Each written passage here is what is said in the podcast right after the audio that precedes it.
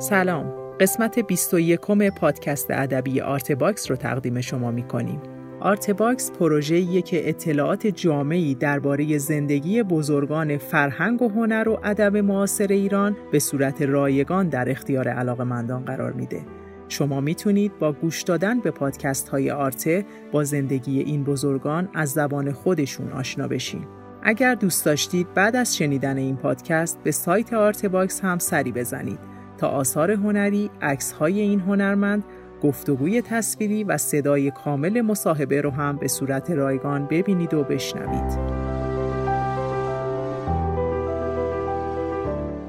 پروژه آرته صرفاً با اتکا به حمایت‌های مالی علاقمندان فرهنگ و هنر پیش میره. اگر مایل هستید در ثبت تاریخ معاصر فرهنگ و هنر ایران سهیم باشید، می‌تونید با حمایت‌های مالی ما رو یاری کنید. لینک هامی باش که در توضیحات این قسمت قرار گرفته راهیه برای کمک به پروژه آرته.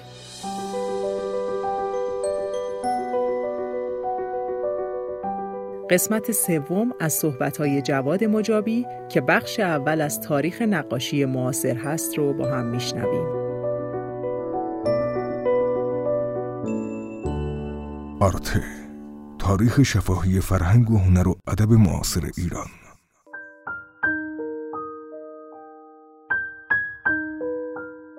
در واقع نقاش ایران به دو قسمت متمایز تقسیم میشه. یه دوره هست که ایرانی ها در واقع بیشتر به, به هنر آسیا توجه دارن هند و ژاپن چین.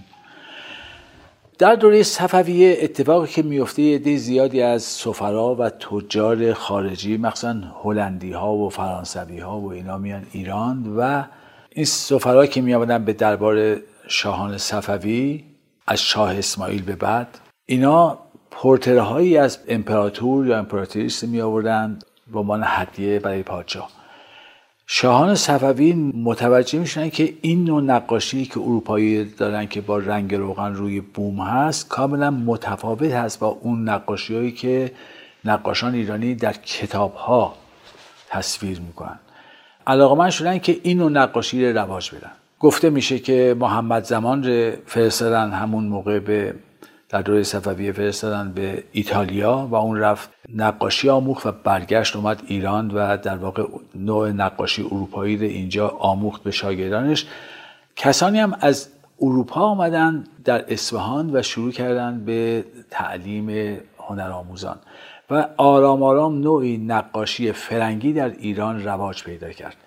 این اولین برخوردهای ایرانی ها هست با هنر غربی.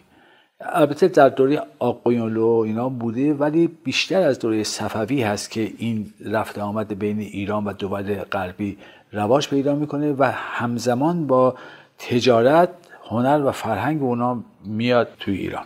اسامی زیادی هست که نقاشان ایرانی که به شیوه فرنگی ها کار می‌کردن و تو تذکره ها اسم اینا آمده مثل شیخ عباسی یا کسانی از این دست که اینها قادر بودن که عینا کارهای اروپایی رو تقلید کنن. یعنی کارت پستال ها یا بعضی از چیزهای نقاشی که می آمده چیزای چاپی اینا از روی اونا کار می‌کردن. طبیعتا مینیاتور پردازه ما توجه داشتن که نقاشی اروپایی یاد بگیرن. از کسانی که از اروپا میان و از جاهای دیگه میان و توی دربار شاهان صفوی میمونن یکیش علی قلی جوادارباشی هست که این یادم رزمنده و شجاع بوده جز آرناوت های آلبانی بوده. آرناوت ها که در زبان آمیانه بهش میگن ارناوت یادم قلتاشن و قلچماق و اینا. در واقع آرناوت ها کسانی بودن که سربازان مزدور بودن که میابدن در خدمت کشورهای دیگه جنگ می‌کنن و این آقای علی قلی جوادار باشی هم جز همین آرناوت ها بوده که میاد ایران و نقاشی نقاش خیلی خوبی بوده و این میاد اصلا یکی از بنیانگذاران نقاشی ایران و هنده چون در همون زمانی که ایرانی ها داشتن با نقاشی اروپایی آشنا می شدن در هند هم به دلیل نفوذ انگلیس در هند و تشکیلات هند شرقی اونجا هم نقاشی اروپایی هندی داشته شکل می گرفته یعنی در هند نقاشی اروپایی هندی است در ایران نقاشی ایرانی اروپایی هست. و نقاشان ایرانی مرتب میرن هند و بر میگردن و یک موجی به وجود میاد به نام نقاشی آسیایی اروپایی که تلفیق از دو نوع نگرش نقاشی است. برای اینکه بیشتر نقاشان ایرانی و هندی خیالی ساز بودند و بیشتر نقاشان اروپایی طبیعتا کسانی بودند که رئالیست بودند و طبیعتگرا بودند و واقعگرا بودند. بنابراین در دوره صفویه به علت رفت آمد بین هنرمندان ایرانی و هندی به دو تا دربار نوعی نقاشی خاص شکل می‌گیره که هم بهره ای داره از نقاشی تخیلی ایرانی و هندی و هم بهره داده از طبیعتگرایی نقاشان اروپایی. به حال اینها پایه ای میشه که نقاشی خاصی که در, در واقع فرامرزی هست شکل می‌گیره و از شکل بومی در بیرون. ولی نقاشان بومی ما مینیاتور سازا کار خودشون ادامه میدن. کسانی که قلمدان می‌سازند یا نسخه ها رو مصور می‌کنن اونا به کار خودشون ادامه میدن. ولی این نوع نقاش هم ادامه پیدا می‌کنه در دوره شاه تحماس. به اوج خودش می‌رسه. ما می‌بینیم که شاهنامه شاه تحماسبی یکی از زیباترین نمونه های مینیاتور است. در, در همون دوران نقاشان واقع گرام وجود داشتن و داشتن کار می‌کردن به موازات اونا. بعد در دوره زند و قاجار این روش ادامه پیدا می‌کنه و همواره نقاشان ایرانی کوشش می‌کردند که برسند به اون حد از توانایی نقاشان قلبی که میشناختن و از کار اونا تقلید می‌کردن. آدمایی مثل میرزا بابا که در دوره فتلی شاه هست و اینا اینا تقریبا دیگه این اوج کارهای خودشون تو همین زمینه ساختن و نقاشی زند قاجار دوره بسیار درخشانی از نقاشی ایران هست و خوشبختانه بسیار از این آثار اینجا مانده و بخشی که از ایران خواهش شده بود برگردانده شد به ایران و اون کلکسیون ایمری که مقدار زیاد از شاهکارهای ایران ساخته بودن بعضیش به دوباره برگشت به ایران و الان تو موزه های ایران محافظت میشه. یه مدتی همه اینا توی موزه نگارستان بود که بعد حالا به جاهای دیگه منتقل شده. در واقع از آغاز توجه ایرانیا به نقاشی اروپایی همیشه این وسوسه بود و این دغدغه وجود داشت که ماها بتوانیم مثل اروپایی کار بکنیم. و این تا زمان ناصرالدین شاه این دغدغه همجور قدرت داشت و ادامه داشت.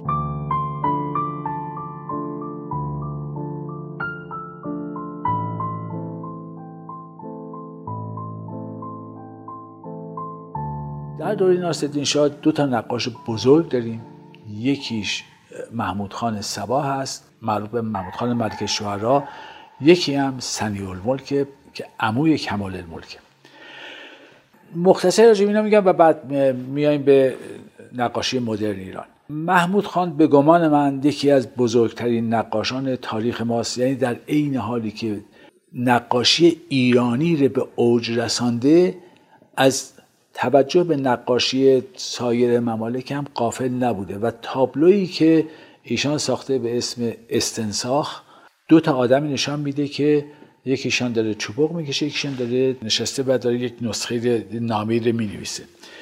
این تابلو وقتی که بردن از ایران خارج و در نمایشگاه گیمه حوالی دوره رضا اینا بوده. بردن اونجا نمایش بدن. نقاشان رئیس موزه گفته بود که این نقاش خیلی خوبیه ولی تحت تاثیر دالیه. بعد اون ایرانی که همراه تابلو بوده گفته بود که این صد سال قبل از دالی اصلا زندگی می‌کرده. به گمان من استنساخ یکی از مهمترین تابلوهای نقاشی ایرانه. اگرچه بقیه تابلوهای محمود خان نمونهای درخشانی از منظر پردازی هست و کاری که محمود خان کرده اینه که منظره که همیشه پس زمینه تابلو بوده تو تابلوهای ایرانی این آورده موضوع کار کرده. یعنی باغهای ایرانی و امارات ایرانی ره که همیشه در حاشیه بودن در پس زمینه بودن این آورده اصلا موضوع کار کرده و شاهکارهایی ساخته. اما استنساخ خیلی شبیه کارهای هندسی یعنی سایه هایی که تو این تابلو وجود داره و اشیایی که تو این تابلو وجود داره. حتی قامت این آدما ترکیبی از مربع مربع مستطیل کره و مثلث است و هنرمند به این فکر رسیده بوده که دنیا رو میشه هندسی دید. و این همون ایده بوده که در همون دوره در اروپا مطرح بوده و سزان تحت تاثیر دانشی که در اون روز وجود داشت به این نتیجه که دنیا رو میشه به صورت هندسی متبلور کرد و هندسه می‌تواند استخوانبندی تابلو باشه. محمود خانم با قریحه ذاتی که داشته متوجه این نکته شده بوده که تابلو رو میشه به صورت هندسی دید و در واقع اساس کمپوزیسیون بر نوعی ریاضیات و هندسه استوار باشه. که البته این سابقه داشته تو نقاشی ایرانی یعنی معمارهای ما و نقاشای ما استاد هندسه تجریدی بودند و محمود خان هم این قضیه رو به راحتی می‌دونست درک کنه و تجربه کرده بود. این تابلو به گمان من خیلی نزدیک است به کارهای پیشکوبیستی که سزان اینا کار کردن.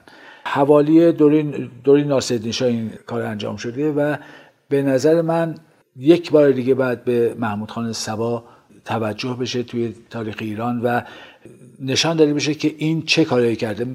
این برای اولین بار مثلا آماده کلاژ کشف کرده. به این معنا که آمده از خورد تمرها اهرام سلاسل ساخته. چه عجیب غریبه. یا همین تابلو استنساخش که تابلو هندسی است یا اصلا توی خانه نوش من دیدم که نوه دخترش دیدم که ماکت تئاتر ساخته بود با چوب پنبه. اصلا نابغه عجیبی بوده. در کنار محمود خان و بعد از اون سنی الملک است که خیلی اهمیت داره. سنی الملک نقاشی است که دیگه در مفصل نقاشی ایرانی و نقاشی اروپایی قرار می‌گیره. یعنی کاری که کمال الملک در واقع میاد دیگه کاملا مسلط میشه تو اون شیوه نقاشی اروپایی. سنی الملک دیگه آخرین آدمی هست که داره مشخصات نقاشی ایران نگه میداره. به دستور ناصرالدین شاه آقای سنی الملک نقاش باشی سه هزار تا تابلو بعضیش خودش ساخته و بعضیش هم نظارت کرده توی کتاب هفت جلی هزار یک شب اینا درد شده. یعنی این میزان تابلو توی یک کتاب یه کار پر اهمیتیه و اهمیش موقعی معلوم میشه که ما بدانیم که برای تهیه این نسخه هزار یک شب هفت هزار تومن خرج شده در اون دوره و شمس الاماره هم با هفت هزار تومن در همون دوره ساختن. یعنی یه آدمی میاد برای یک کتاب همون خرجی رو می‌کنه که برای یک ساختمان چند طبقه زیبا می‌کنن و نوع هنر دوستی آدم می‌توانه در حرکات ببینه. در تابلوهای سنی الملک که متاسفانه همه اینا چاپ نشده بلکه بیش از 200 از تابلوها ظاهرا چاپ شده و من اینا رو دیدم. شما تاریخ مصور و مستند عصر ناصری می‌بینید. یعنی بازارها زندگی مردم مغازه ها آدمایی که رفتن آمد توی چیز خانه ها اساسی که به کار می‌برن. یعنی در عین حالی که نقاشی ها راجع به هزار یک شب هست نقاشان ایرانی اصر خودشان تصویر می‌کردن. یعنی حتی تو هزار یک شب شما می‌بینید که هارون رشید و جعفر برمکی وقتی می‌خواد نقاش بسازه ناصر دینشا رو می‌سازه و وزیرشه این شگردی بوده که مینیاتور سازه ما انجام می‌دادن. یعنی در دوره پاچهان مغول کیکاووس و یا کیخسرو یا پاچهان یا رستم یا اسفندیار اینا رو با آدم هایی که در زمان خودشان بودن از روی چهره اونا می ساختن و برای همین بوده که اون پاچهان علاقه من بودن که این نسخه ها به وجود بیاد برای اینکه یه جوری تاریخی می‌شدن و در اون آثار ملهم بود از دربار اینا و زندگی اینا توی نسخه ها باشه. و این سنت وجود داشته که چون اینا نمی‌توانستن تصور کنن که در دوره رستم مردم چه لباسی میپوشیدن یا چه جور جنگ می‌کردن یا یراق جنگ چه جوری بوده رزم چه جوری بوده همون چیزی که می‌دیدن همون میساختن و نسبت می‌دادن به گذشته. در دوره معاصر است که ما به اثر کاوش های باستان شناسی می‌دانیم که در قدیم چه اتفاقی بوده. ولی اونجا زمان خودش رو تصویر کردن و برای همین است که سنیر ملک توی این سه هزار تا تابلویی که هست تمام زندگی یک دوره خودشه دوران خودشه به طور کامل تصویر کرده و اسناد بسیار مهمی از زندگی ایرانی توی این تابلوها هست. حالا علاوه بر ارزش هنری که وجود داره. بعدا برادرزاده سنی الملک که کمال الملک هست اون عقده ای که ایرانیا داشتن که می توانند مثل نق... با اون قدرت نقاشان اروپایی کار کنند این عقده رو برطرف می‌کنه و خودش به اون مهارتی می‌رسه که عینا مثل نقاشان اروپایی کار می‌کنه. حتی قبل از که به اروپا بره دارای چنین مهارتی بوده. که خب تالار آینه و کارهای دیگرش مشخص می‌کنه که این با چه قدرت قلمی داشته و البته کمال الملک خیلی معتقد به طبیعت گرایی و واقع گرایی بوده و معتقد بوده که بایستی اون چه که می‌بینیم همونه منعکس کنیم. در حالی که این مخالف نقاشی روحی ایرانی در, در نقاشی ایرانی تصور نقاشان ما این بوده که ما اسب می‌بینیم ولی لازم نیست اسب عینا بکشیم. ما تصویر عالی و نهایی و نمادین اسب باید بکشیم. در واقع یک طبیعت میاد تو ذهن هنرمند و در اونجا رشد پیدا می‌کنه و تکامل پیدا می‌کنه و تبدیل به چیز عالیتری میشه و میاد روی تابلو توی نسخه کتاب. علتش این بوده که نقاشی و شعر اینا همزاد بودن. در طول تاریخ ایران نقاشی و موسیقی ایرانی به یه نحوی همزاد شعر بودن و شعر بوده که اینا رو هدایت می‌کرد. شعر به عنوان هنر ملی و گسترده و نافذ هم موسیقی رو چیز می‌کرده بهش رنگ و جلا می‌داده و اعتبار می‌داده و باعث میشه که مردم گوش میدن مردم آواز گوش می‌دادن برای اینکه بدن شعرش چی داره میگه در آغاز. و لذت میبردن از معانی که در شعر بوده. تو نقاشی هم نسخه های درخشانی که ما از قرن هفتم تا حالا داریم مینیاتورها همه جا الهام بخش این نقاشی ها شعره. حالا این شعرها گاهی رزمیه مثل شاهنامه گاهی بزمیه مثل مثلا خمسه نظامی یا حافظ و سعدی و گاهی هم ترکیبی از اینها هست و حالا اون یه موضوع جداگانه است که بهش نمیپذیریم ولی مسئله این است که همیشه تخیل مایه تخیل و یه نوع سوبژکتیویته مایه اصلی نقاشی ایرانی بوده. و ما بعدها می‌بینیم که در نقاشی مدرن هم این ذهنگرایی و اینکه ما در ذهن خودمان طبیعت خلاصه می‌کنیم و یا هستی پیرامون خلاصه می‌کنیم و عرضه می‌کنیم دوباره استمرار پیدا می‌کنه و ایرانی ها به طور طبیعی از آغاز برخلاف هنرمندان یونانی که واقع گرا بودن اینا بیشتر خیال گرا بودن و به تخیل اهمیت میدن. به معنای این نبوده که اینا نمی‌توانستن اسب اونجوری که هست بسازن. شما حجاجی تخت جمشیدی می‌بینید که به چه زیبایی شیر و گاو و اینا رو برشن با تمام اون قدرت خودشان عرضه کردن. ولی نمی‌خواستن در واقع اینجوری نگاه کنن به طبیعت بلکه دوست داشتن که یک صورت مثالی اینها رو توی هنرشان بیارن.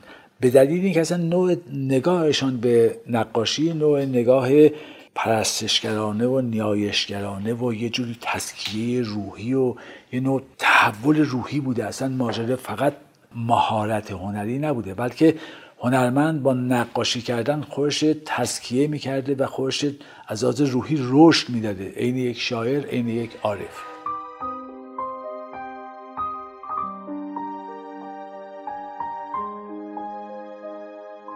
بعد از سنی الملک کمال الملک میاد و در واقع نقاشی اروپایی هم پایان میده به وسوسه اروپایی نگاری و هم آغاز می‌کنه. در واقع دیگه شاگردان کمال الملک میان. در کنار مینیاتورسازی ما شاگردان کمال الملک میان و طبیعتگرایی مطرح می‌کنن. با اینکه کمال الملک تا 1318 و اینا که دیگه هنرستانش بسته میشه 18 و 19 که بسته میشه اصرار داشته به شاگیراش می‌گفته که فقط آنچه که چشمتان می‌بینه همونه مطرح کنید. از توی شاگرداش مدرنیستایی در آمدن بیرون که از این دستور استاد تخطی کردن و راههای دیگه رفتن یکی از درخشانترین شاگرداش استاد صدیقی. آقای ابوالحسن خان صدیقی جز اولین کسانی است که نقاشی مدرن با رفتن به اروپا می‌فهمه و تحولات اصر خودش درک می‌کنه و به اون شیوه کار می‌کنه.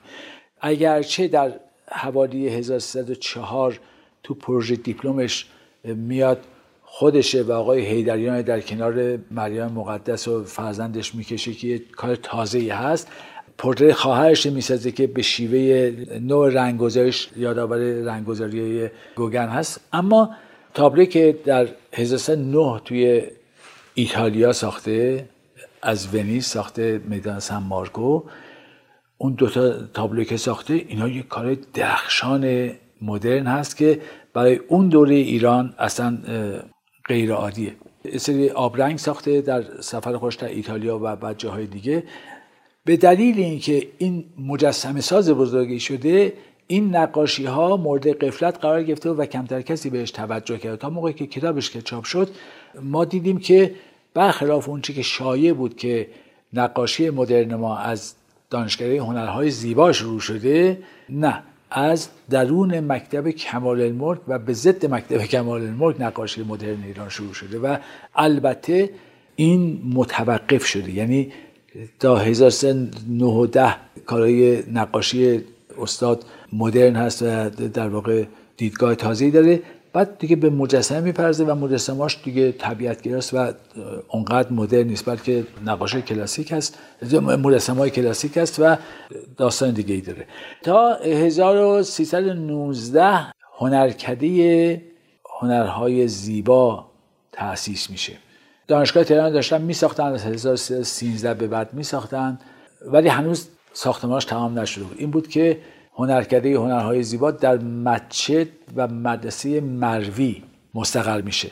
شاگردا تو شبستان مچه نشسته بودن مثلا نقاشی های برهنه نقاشی می‌کردن از روی مدل های, مدل های زنده از روی تابلوهای اروپایی داشتن کار می‌کردن و مؤمنینی که میآمدن نماز بخوانن اونجا یا برن میان از دیدن این دختر پسری که نشستن و دارن نقاشی می‌کنن و نقاشی در واقع یه جور هم مکروه از نظر شرعی خیلی نگران بودن ولی چون دیگه کاری نمیستن بکنن به سکوت برگزار می‌شد. 1120 که میشه و رضا از ایران میره نقاشان بساشون از مسجد جمع می‌کنن و میان تو زیرزمین دانشکده فنی که اون موقع ساخته شده بوده. اونجا مستقل میشن و بعد چند سال میان توی همین جایی که الان دانشگاه هنرهای زیبا هست بخش شرقی دانشگاه تهران. فارغ تحصیل های دانشکده هنرهای زیبا هستند که اولین نقاشان معتبر مدرن ما به حساب میان و همه روی این قضیه تاکید دارن. بیشتر تاریخ نویسای ما و هنرشناسای ما معتقدن که دانشگاه هنرهای زیبا بوده که نقاشی و مجسمه سازی آغاز کرده و رواج داده. و تنها هنری هست که از توی دانشگاه رشد کرده و هنوزم تا همین چند دهه پیش دانشگاه بود که مدرنیسم تو نقاشی و مجسمه سازی و گرافیک و اینا حمایت می‌کرد. توی این دهه های اخیر این قضیه بقیه هنرهای ما بیرون از دانشگاه شکل گرفته. نمایش ما بیرون از دانشگاه شکل گرفته. موسیقی ما بیرون شکل گرفته. شعر ما که خب سابقه درخشانی داشته و اصلا ربطی به دانشگاه نداشته. در غرب قالب هنرها در درون سیستم های اکادمیک شکل می‌گیره و برای همینه که یه پایه های دقیق و درستی داره. در ایران دانشگاه قادر نبوده که هنرهای ما رو رواج بده. هنوزم دانشگاه تهران دانشگاه ادبیات به شعر نو توجه نداره به هنر نو توجه نداره به تئاتر نو توجه نداره هنوز صد سال از خودش عقبتره و این خیلی غم انگیزه ولی تو نقاشی این اتفاق افتاده. یعنی نقاشی مدرن هم دانشگاه پای گذاری کرد. حالا از محمود خان سبا و از صدیقی که اینا استثناء هستند رد بشیم. اون جریان نقاشی مدرن در واقع دانشگاه حمایت کرده. و دولت از آغاز دولت به معنای سیاست فرهنگی از آغاز در اندیشه بوده که این هنر نور حمایت کنه. در عین حالی که حمایت می‌کرد بعدا من توضیح خواهم داد که ازشم میترسید. چون نقاشی نور نمی‌فهمید و فکر می‌کرد اینا یه چیزایی دارن میگن نکنه این حرفا علیه ما باشه. یعنی این ترس هم داشت در هنر نو به که مسلط نبود بر اون بیان زبان.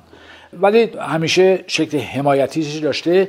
همیشه من به شوخی گفتم که در دوره پیشین خیلی سعی کردن که هنرمندان کارمند کنن. نشد و در دوره بعدی این کار توانستن تا حدی انجام بدن.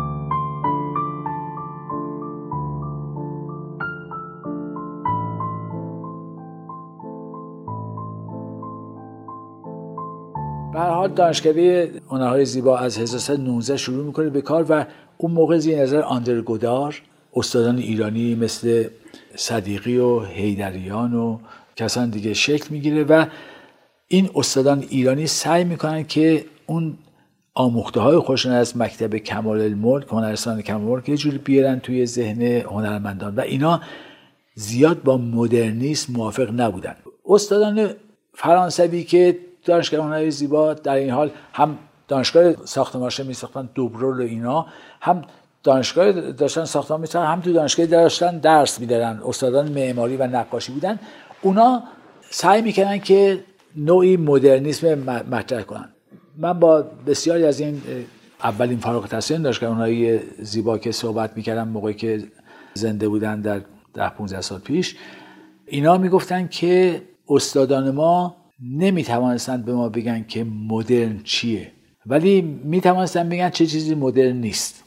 یعنی شکل سلبی داشته شکل ایجابی. علتش این بود که گودار که آمد دانشگاه های زیبا رو بر اساس بوجار فرانسه طراحی کرد و بیشتر تاریخ هنر اروپایی در اونجا تدریس می‌شد و تاریخ هنر ایرانی در اونجا کمتر دیده می‌شد. اگرچه استادانی بودن که این رشته خیلی خوب بلد بودن تدریس کنن ولی توی برنامه درسیشان بیشتر اون الگوگیری از بزرگ فرانسه مطرح بود و شاگردام بدون اطلاع از هنر ایران بیشتر توجه داشتن به هنر غربی. و یکی از دلایل اشاعه مدرنیسم هم این بوده که اصلا اینها با سنت نقاشی ایرانی بیگانه بودن و که البته بعدها هنرکده هنرهای تزیینی که به وجود آمد برای جبران این قضیه بود که بابا خود ما یه هنری داریم و سابقه داریم و این فرهنگی داریم و این فرهنگ باید عرضه بشه. به چه بعد ما مرتب از الگوهای غربی تبعیت کنیم؟ که البته همه اینا یک نوع جریانی است که از دوره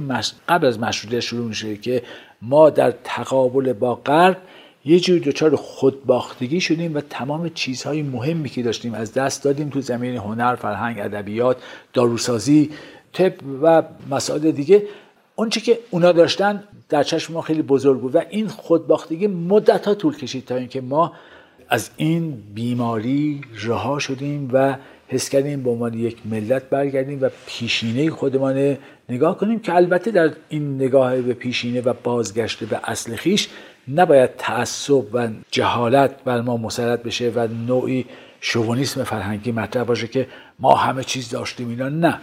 ما هیچ فرهنگی از فرهنگ دیگه کمتر نیست. هر فرهنگی به خوش مشخصاتی داره و در امتزاج و تلفیق فرهنگ ها هست که یک فرهنگی رشد می‌کنه. و همواره فرهنگ ایران فرهنگ التقاطی بوده. یه وقتی ما با یونانیا در ارتباط بودیم یه وقتی ما با اعراب در ارتباط بودیم بعد در دورهای بعدی همینطور.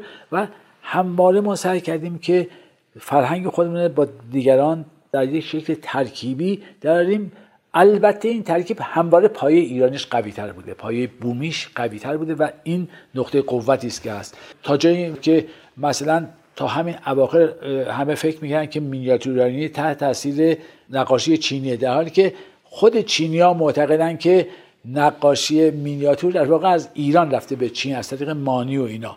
اون یافته های تورفان و اینا و نسخه های مانوی نشان میده که این حقیقت داره. دنبال سهم خواهی نیستیم که حالا سهم کی بیشتره. ولی همواره فرهنگ ایرانی فرهنگ بسته ای نبوده. فرهنگ بازی بوده. هر چیز خوبی رو از هر جا می‌گرفته و از آن خودش می‌کرده. مهم اینه که یک فرهنگی اونقدر قوی باشه که بدون فرهنگ دیگر تو خودش حذف کنه. نه اینکه تقلید کنه اونه یا دنبال روش باشه. بتواند چیزهای زیبایی رو از فرهنگ های دیگه بگیره و به خودش اضافه کنه برای نیرومند شدن و بالندگی بیشتر. و این همواره تو فرهنگ ایران وجود داشته و یکی از مشخصات اصلی ماست. در این حال هم فرهنگ 7 هزار ساله ما این هوشیاری داشته که هیچگاه مسائل اساسی خودش از دست نمی‌داده. یعنی هر جا که خطر وجود داشته این فرهنگ واکنش نشان می‌داده. مثلا وقتی که تو قرن حالا سوم و چهارم عربی میاد و زبان علمی میشه و زبان ادبی و فرهنگی میشه و همه دارن دوست دارن به عربی بنویسن آدمی مثل فردوسی ناگان احساس خطر می‌کنه و میگه که این زبان داره از بین میره و شاهنامه رو پدید میاره و زبان رو توی اون کتاب نگه میداره و شناسنامه اون مردم میشه و مردم در طول قرنها این به عنوان یک مثل شناسنامه خودشان حفظ می‌کنن. شما می‌دونید که در طول تاریخ ایران چقدر جنگ و آشوب و قارت بوده. چطوری این نسخه های عالی باقی مانده؟ علتش این که مردم اینا رو مهمترین چیز خودشان می‌دونستن و در تمام جنگ ها قارت ها و اینها اینا رو حفظ می‌کردن و برای اینکه حس می‌کردن که شناسنامه شناس. همین اواخر من یه چیزی میخواندم در مورد تاجیکستان که تاجیک ها وقتی که روسیه میاد تاجیکستان می‌گیره و اینا قرآن قدغن می‌کنه میگه که نباید خوانده بشه اینها قرآن معمولا در نسخه های کوچیک درست می‌کردن و بالای سر بالای گهواره آویزان می‌کردن برای برکت دادن و ایمنی بچه وقتی می‌بینن قرآن قدغنه حافظ توی این چیزای محفظه های کوچیک ریز نویسی می‌کنن و می‌زنن. یعنی اینجور ادبیات از ادبیات محافظت شده به عنوان یه امر مقدس به عنوان امری که شناسنامه و هویت اون مردمه و کمتر ملتی است که به ادبیات خودش اینقدر وابسته باشه. به قول دکتر شایگان توی این پنج اقلیم حضور میگه که کجای دنیا هست که مزار شاعران زیارتگاه مردم باشه؟ اصلا چینچی در دنیا سابقه نداره. و یه خانم غربی اینه میگه میگه که این کار شما ایرانیا نشان میده که شعر برای شما یه امر معنوی و مقدس چیز ساده ای نیست تنها یک هنر نیست. با این نگاه معنوی بوده که نقاش ما کار کرده موسیقیدان ما کار کرده. خب مثلا بسیاری از موسیقیدانای ما موسیقی رو عبادت می‌دانستند. وقتی آقای مثلا یگانه رو آوردن تو جشن هنر و این در که سنین بالای عمر بود اینا دو نواز بود آوردن گفتن تو هنرمندی گفت من این کلمات چیه؟ من با این ساز خودم خودم رشد و تعالی میدم و تزکیه می‌کنم. مثلا ماجرای نواختن نیست. وقتی که هنرمندای ما اینجور وابسته به یه نوع معنویت هستن حیفه که جلوی این هنرها گرفته بشه و به صرف اینکه این لحب لعه پس اون موسیقی اون مدسم سازی اون نقاشی ما چیز کنیم در حالی که اینا اساس زندگی و روحیه یه ملته به ازای اینا اصلا ما به ازای فرهنگ ما ما وجود داریم وگرنه از تمدنی که ما قابل مقایسه با کشورهای دیگه نیستیم. ولی فرهنگ ما همواره می‌تواند این قضیه داشته باشه بدون که حالا مبالغه ما توش بکنیم یا قلوب بکنیم ولی خواستم نگاه این قضیه بگم یه مثال دیگه همجوری بیارم از آقای عبادی که من باش صحبت می‌کردم. گفتم که راجع به استادیش و مهارتش صحبت می‌کردم توی باقی بودیم در شیراز. بعد ایشان گفتن که اون چی که از تلویزیون از رادیو پخش میشه از ما اونا چیزهای معمولی ماست و مهارت ماست فقط. اون کار اساسی من وقتی که هوا خوشه من پیش از طلوع آفتاب میرم بالای بام خانمان و اونجا همزمان با طلوع و خورشید ساز می‌زنم و اون حال اصلی من نشان میده. خب وقتی که هنرمندای ما اینجوری نگاه می‌کنن به هنر به عنوان یک نوع نیایش به عنوان یک جور همشکل شدن با هستی با روح هستی حیفه که این روحیه توی یک کشوری کاهش پیدا کنه خیلی ممنون که وقت گذاشتید و پادکست ما رو شنیدید. در قسمت بعد جواد مجابی درباره بخش دوم تاریخ نقاشی معاصر برامون صحبت می‌کنه. امیدوارم که قسمت بعدی رو هم دنبال کنید. تهیه کننده پروژه فخرالدین انوار تولید پادکست زهرا بلدی و پرهام وفایی همکاران این قسمت حسین سلامت پرهام وفایی و حسین راستی متن خلاصه پادکست شکیبا شخصی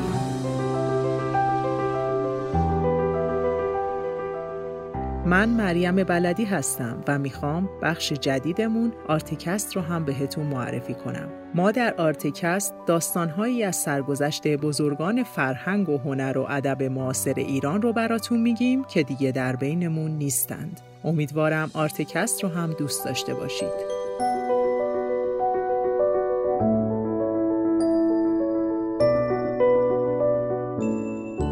وب‌سایت ما artebox.ir.